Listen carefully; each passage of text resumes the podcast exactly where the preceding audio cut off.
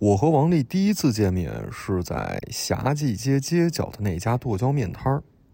他先到的，占据一张四人桌，马扎上的屁股顶着一株据传是清朝末期种下的参天柳树，正在吃第二碗面。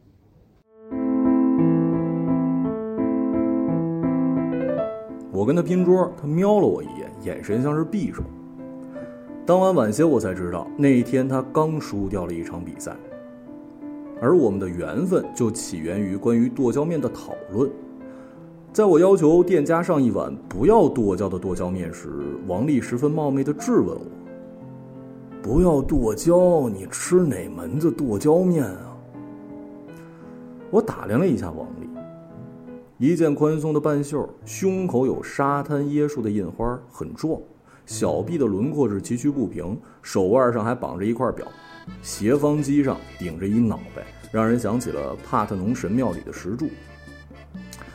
我整理了半天措辞，摘掉一些攻击性的言语，缓缓地开口了：“呃，这个世界上就是这个样子的，大自然就长这么多剁椒，并非是无限的。想多吃的人呢，多吃一点；少吃的人就少吃一点。”人人无争，是为大同，和平就此诞生了。王丽瞪大了双眼，随即低头开始吃他那碗，吃了几口停下来，突然抬起脸冲我点了点头。嗯，你有大智慧。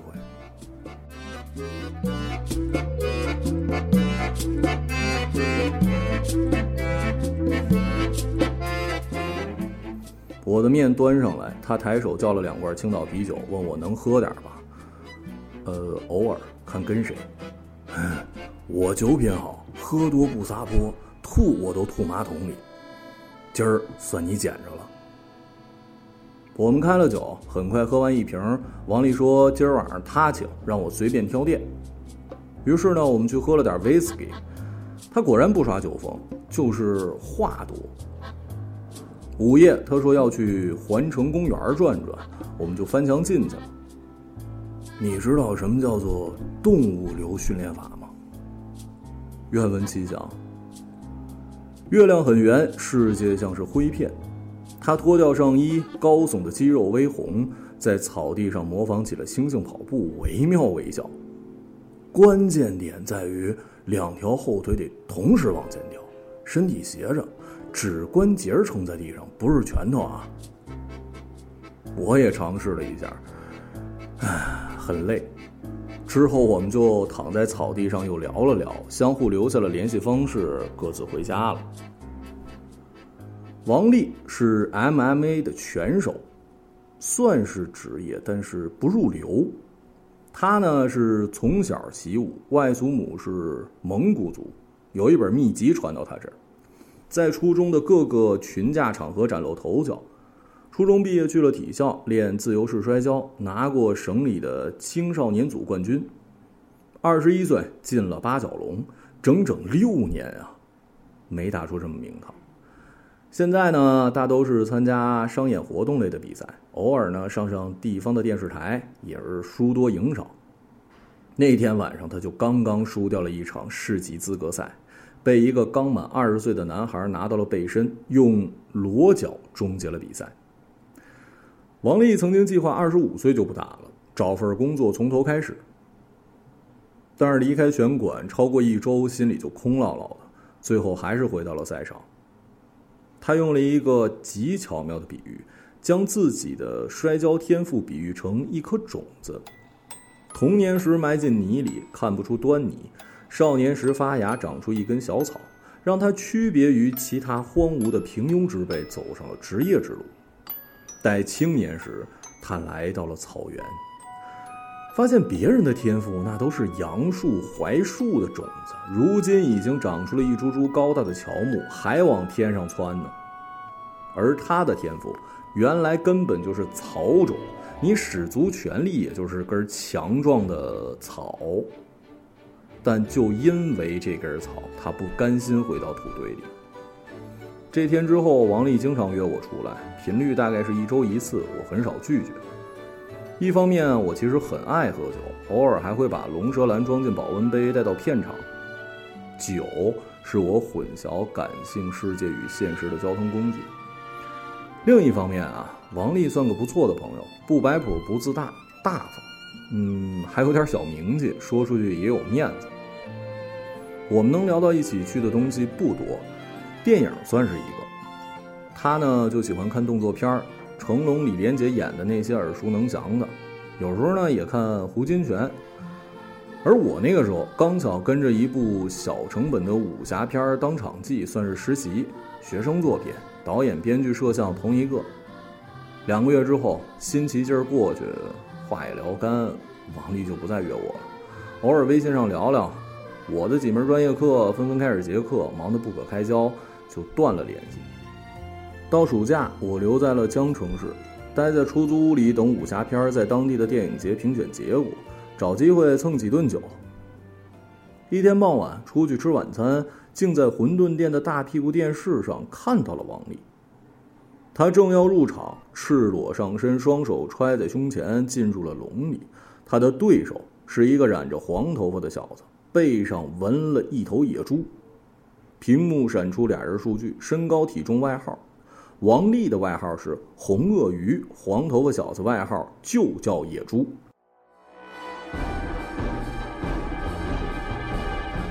铃声响，王丽和野猪报价对峙，野猪打的主动啊，不停的用刺拳试探，低扫王丽小腿。我注意到王丽的眼神不太一样，顿了不少，看起来呆滞。第一回合结束，王丽一拳都没出，双方没什么激烈交锋。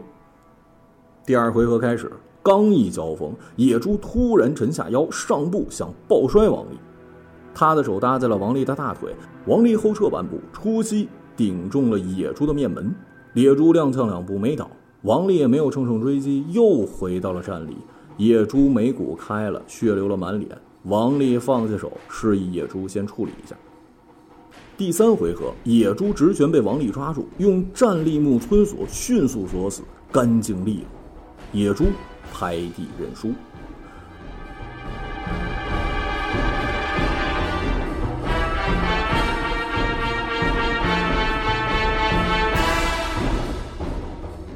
而王丽呢，拿到了胜利，站起来卸掉护齿，平展双手，仰头站在八角笼的中央，闭着眼，像是耶稣。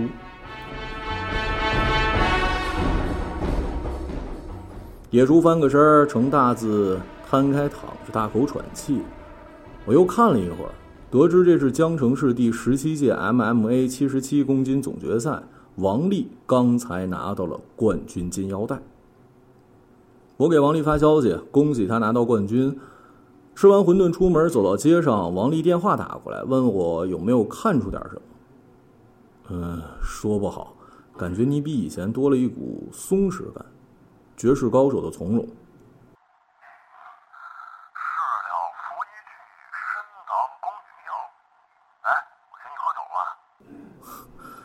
您真乃大侠也！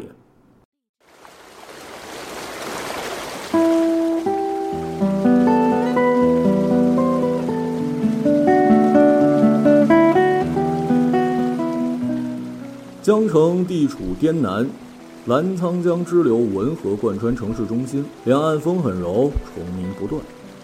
夏夜是最惬意的时刻。我们找了一家烤鱼店。摊子支在河岸，点了一条江团，活鱼现烤。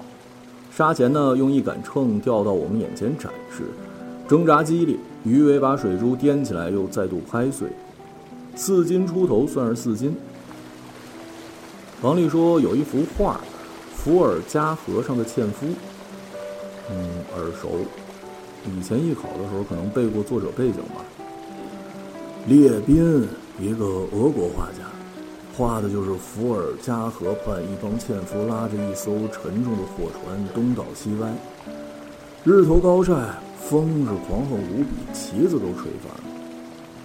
这条江团有画里的力量感。我用手机搜出这幅画，仔细看看，没品出来，只能不走心的赞叹两句。酒先上了，文河映着河岸两边的路灯，缓得像是一汪墨一样。王丽告诉我，他已经停止 MMA 训练了，取而代之的是阅读、观看、聆听以及思考。两个人在擂台上搏斗，肉体碰撞在表面，精神碰撞在内里。他之前一直没发现这窍门，所以没能获得胜利。我问他怎么开悟的，我不是为了打败而生的，我的生活目的与此恰恰相反。我没懂，王丽接着解释，他的改变起于三个月前和一个女网友见面。吃完饭，商场逛街，女网友临时起意决定做美甲。他进隔壁的书店想看武侠小说，偶然间发现了一本《荒原狼》，作者是黑塞外国人。他翻开读了几页，发现这原来是一个现代故事，里面提到了一个被称为“荒原狼”的中年男人，并不会什么传世武功，但是作者文笔很好，故事也算是渐入佳境，他就接着读。坐在地上，靠着木质书架，直到店员提醒关店，才再次站起来。他买下了那本书，步行回到两公里外的公寓，借着路上起伏不定的路灯接着读。回到家，鞋都没脱，陷进沙发，直到半夜三点，终于读完。手机震动，他才发现女网友打了三十来个电话。王丽没有向我形容这是一本怎样的书，在文学上，他是一个十足的新手。荒原狼认定自己身上有人性和狼性，离群所居。人性使他庸俗，狼性使他残暴。他渴求社会友善的一面来治愈自己的孤独，但最后还是狼性大发，杀掉了亲近的人。故事很简单，王丽没管女网友，坐在窗前想了半个钟头，突然蹦出一念头：其实我也不是非赢不可呀。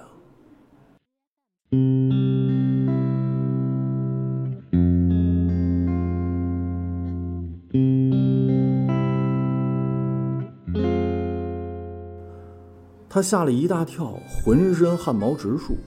这个念头等于否定掉他之前经历的一切。王丽深呼吸，努力对抗这个念头。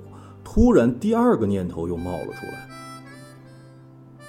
其实你不是一定得过对的日子。王丽后背有冷汗冒出来，他对抗一个又一个新冒出的念头，如拔掉一株又一株的嫩芽，直到生命的力量最终在他脑中结出了葱郁的草原，不可阻挡。日光透过落地窗照上王丽的眼睛，他环顾自身，看到自己盘坐在地板，赤身裸体。屁股下半径两米的木板都很潮湿，原因是渗入其中的汗水。缝隙有杂草长出来，种子从汗腺流进了这栋混凝土建筑的二十二层地板。王丽站起来，决定去听听莫扎特。从那天开始，王丽不再想 MMA 的事儿，一心扑在了欣赏创作上，狼吞虎咽的那种。他惊奇地发现，每样艺术作品里都蕴含着磅礴的精神力量，愤怒、悲伤、孤独、喜悦、虚无。艺术是艺术家那一时刻的全部生命，总很有力道。他参加了一场比赛，对手是自己之前从未赢过的高手，表演赛打完就有钱赚。王丽穿着红色短裤上台，摆好架势，看着龙边儿。就只看到龙边儿看见对手摆拳，就只看到对手摆拳。他用右手抓住对手的小臂，摸到了这个七十七公斤健壮男人贫瘠的灵魂。他赢了，不算是艰难。聚光灯下，他盯着自己的拳套，恍惚自己最期待的一刻降临，怎么会如此的平静？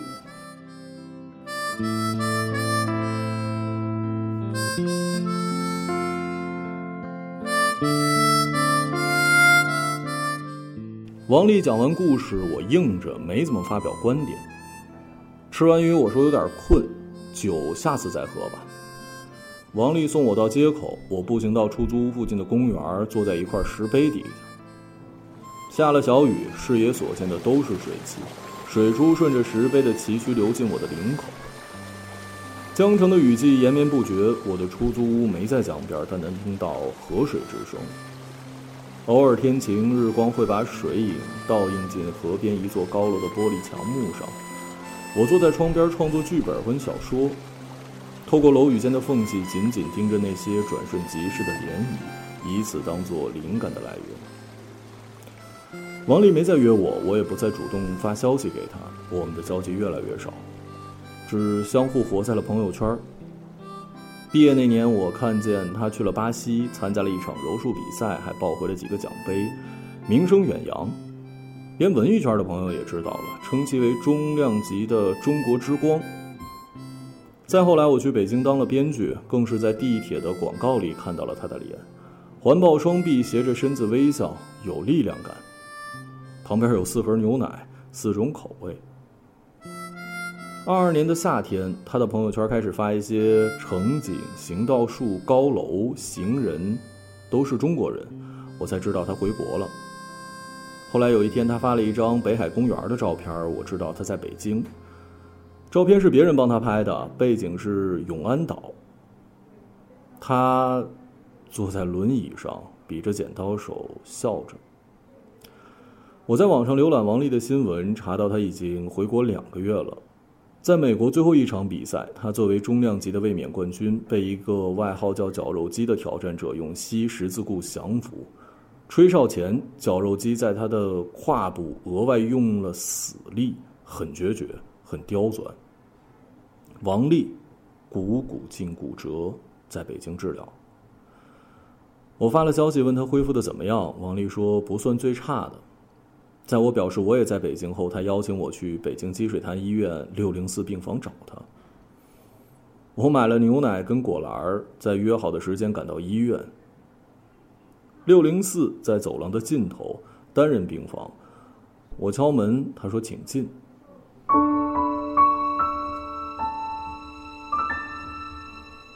推开门，看见窗户开着，纱帘被风吹得像是一丛透明的海带。窗户外有一株白杨，十分葱郁，正翻着波浪。病房里只有王丽一个，她把床摇得很高，正在用游戏机打游戏。我们聊了近况，她说她已经戒酒很久了，有三年了，下盘更扎实，站得稳，跑得直。我说我现在是离不开酒，自从来了北京，年纪越大越胆小如鼠。王丽的病并不乐观，年轻时拼得太过，本来就有旧伤。不好恢复，再加上步入中年，医生给了俩建议：第一是慢慢来，多坐会儿轮椅，别着急站起来；第二个是退役。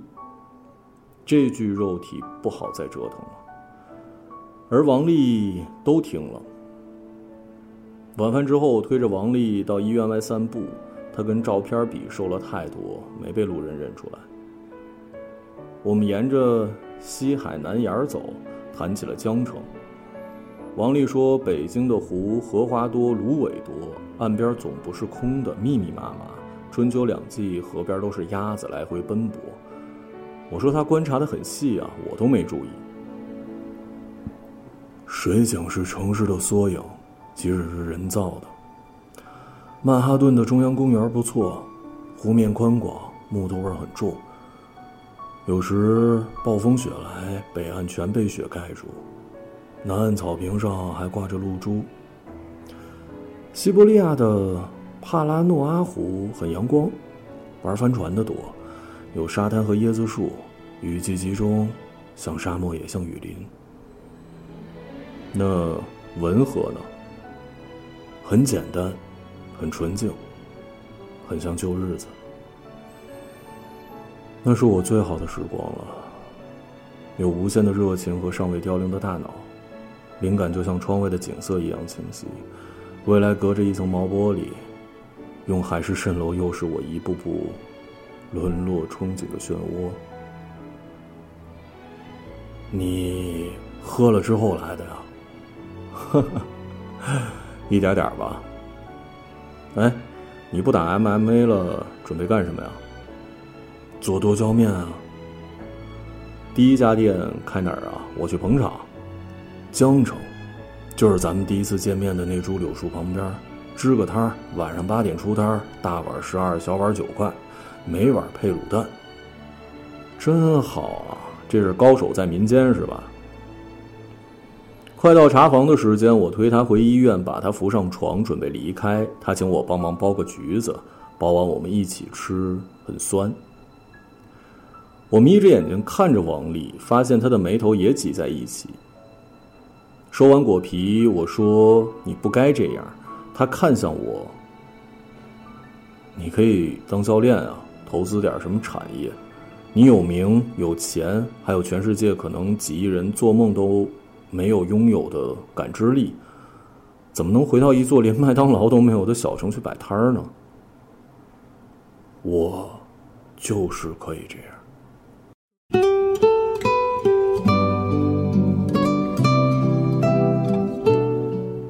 我盯着他，他又笑起来，像广告上一样。我也嫉妒你。我知道。他拉开床头柜，里面拿出一块手表递给我，树脂外壳方形，连接处模糊不清，使用痕迹明显。这是我最开始练摔跤的时候买的，十多年换了三块电池，现在送给你。有什么寓意，我也说不明白。就是每次看见指针在走，我就知道我的生活正在进行着，每时每刻。我接过来，秒针走着。这个我不能要啊，这有纪念意义啊。没事儿，我家里还有三块颜色不一样的，当时买一送三。我把表戴到了手腕，跟他告别，离开了医院。后来过了俩月，我又去医院看他。六零四换了人，我打电话得知王丽已经回到江城。而这一年，我辞了职，把德国的文学奖奖杯和一些还没来得及写完的剧本留给了同事，祝愿能给他们灵感吧。我离开北京去了青岛，在一家船厂当销售。最开始很艰难，得学习各种工程船的每处机械，熟背主要的尺度和性能。过了几年，也能独立的拿下一些单子了。三十一岁生日当天，坐渔船去远海捕蟹，在船上认识了赖克美。甘肃人，二十五岁，在青岛做婚礼摄影师，有着细长的脖颈和黝黑的皮肤，很有主见和直觉，知道何时收网。我们约会了几次，不下雨的时候，他喜欢骑一辆二十七速的山地车来见我。我们正式交往三个月之后结婚了，婚礼是在沙滩办的。婚礼前夕，我给王丽发消息，她没回。两天后又打了电话，关机。婚礼结束一个月之后，王丽电话打了回来，说她之前在云南的边陲一座不通车的山村，靠近怒山山脉。她去找一座藏在溶洞里的水潭，据说里面从明朝时就栖息着一条生活在四维空间的龙，有缘人能看见其在三维空间投射的影子。所以你找到了吗？没有，大雪封路，待了仨月，看来没缘分啊。得知错过了我的婚礼，他表示遗憾，计划回昆明休整两天，来青岛找我。我和赖克美在黄岛买了房，首付五十，剩下的一百多万分三十年还。离海不算远，潮声明显。我只能在半夜听见，赖克美一直能听到。我原以为这是一种细长的折磨，为此愧疚。直到婚礼前夜，他半夜苏醒哭泣。我坐起身子抚摸他赤裸的后背，他太瘦了，脊柱如山脊般的高耸。沉默了片刻，他奶奶的，大海也没有什么了不起的嘛。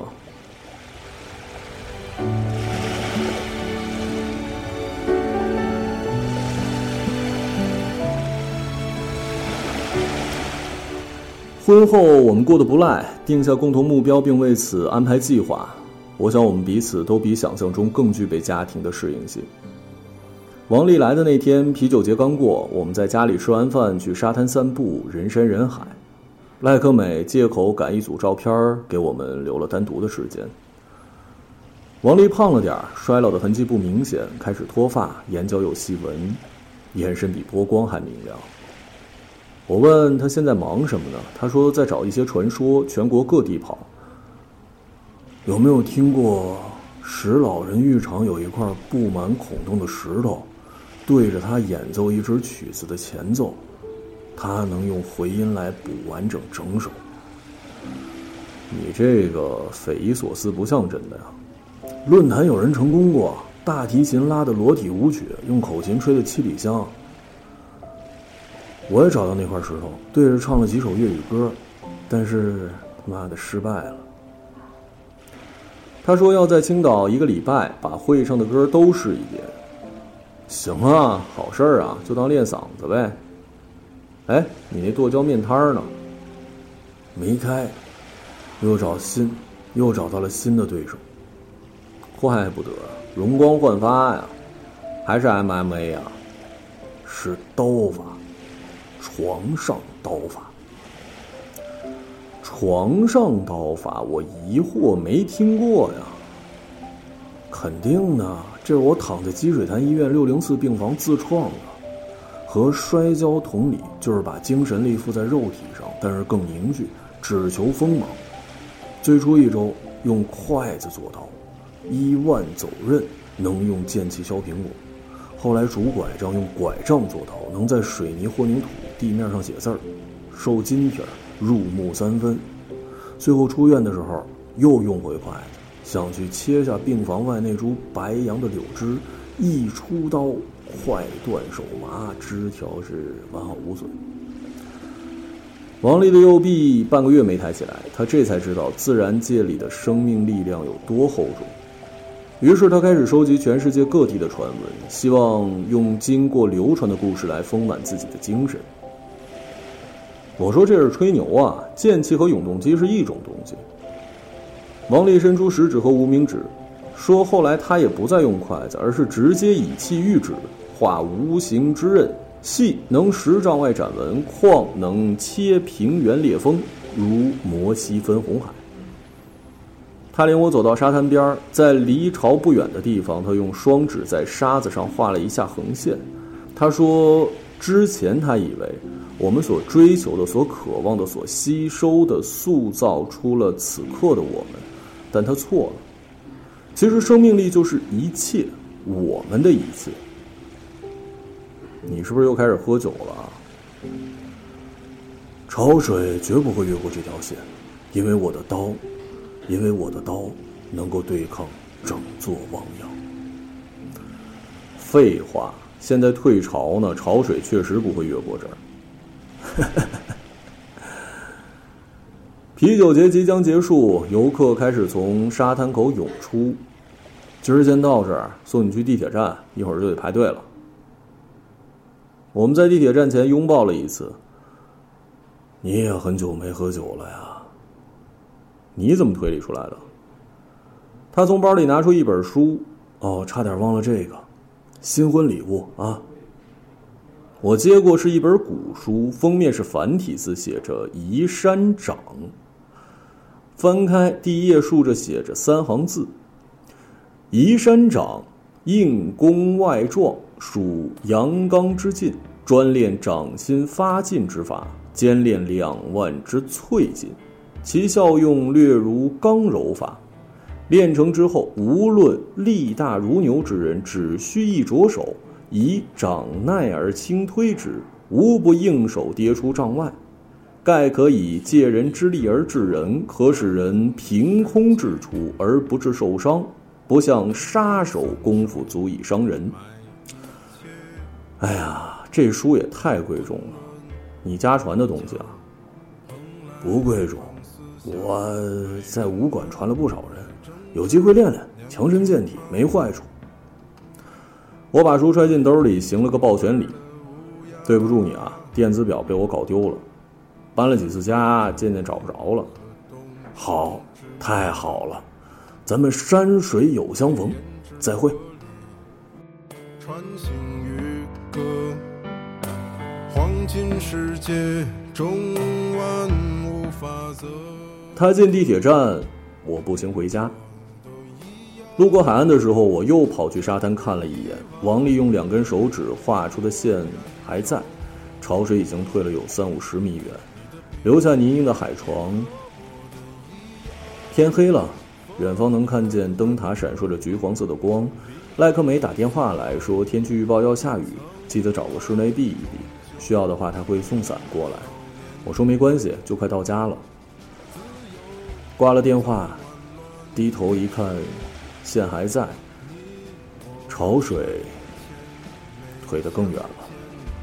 山后别相逢。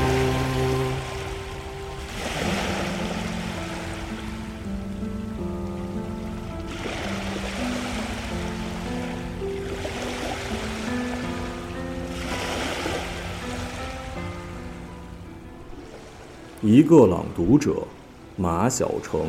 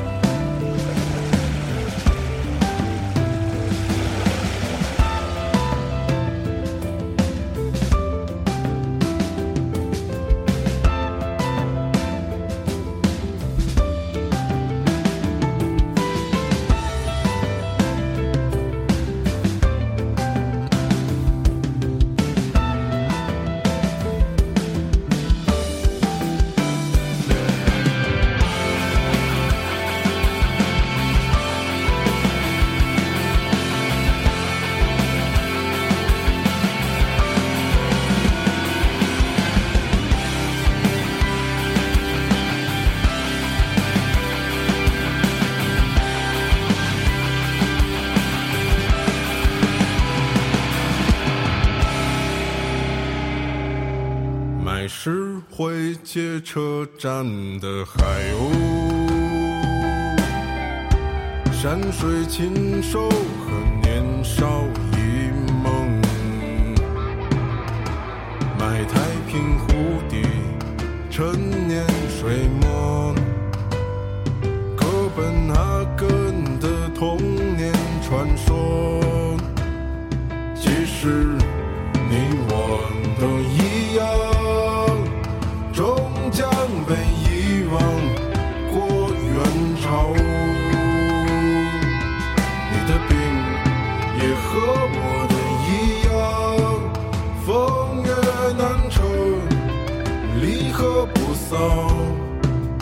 层楼终究误少年，自由早晚乱余生，你我山前没相见，山后别相逢。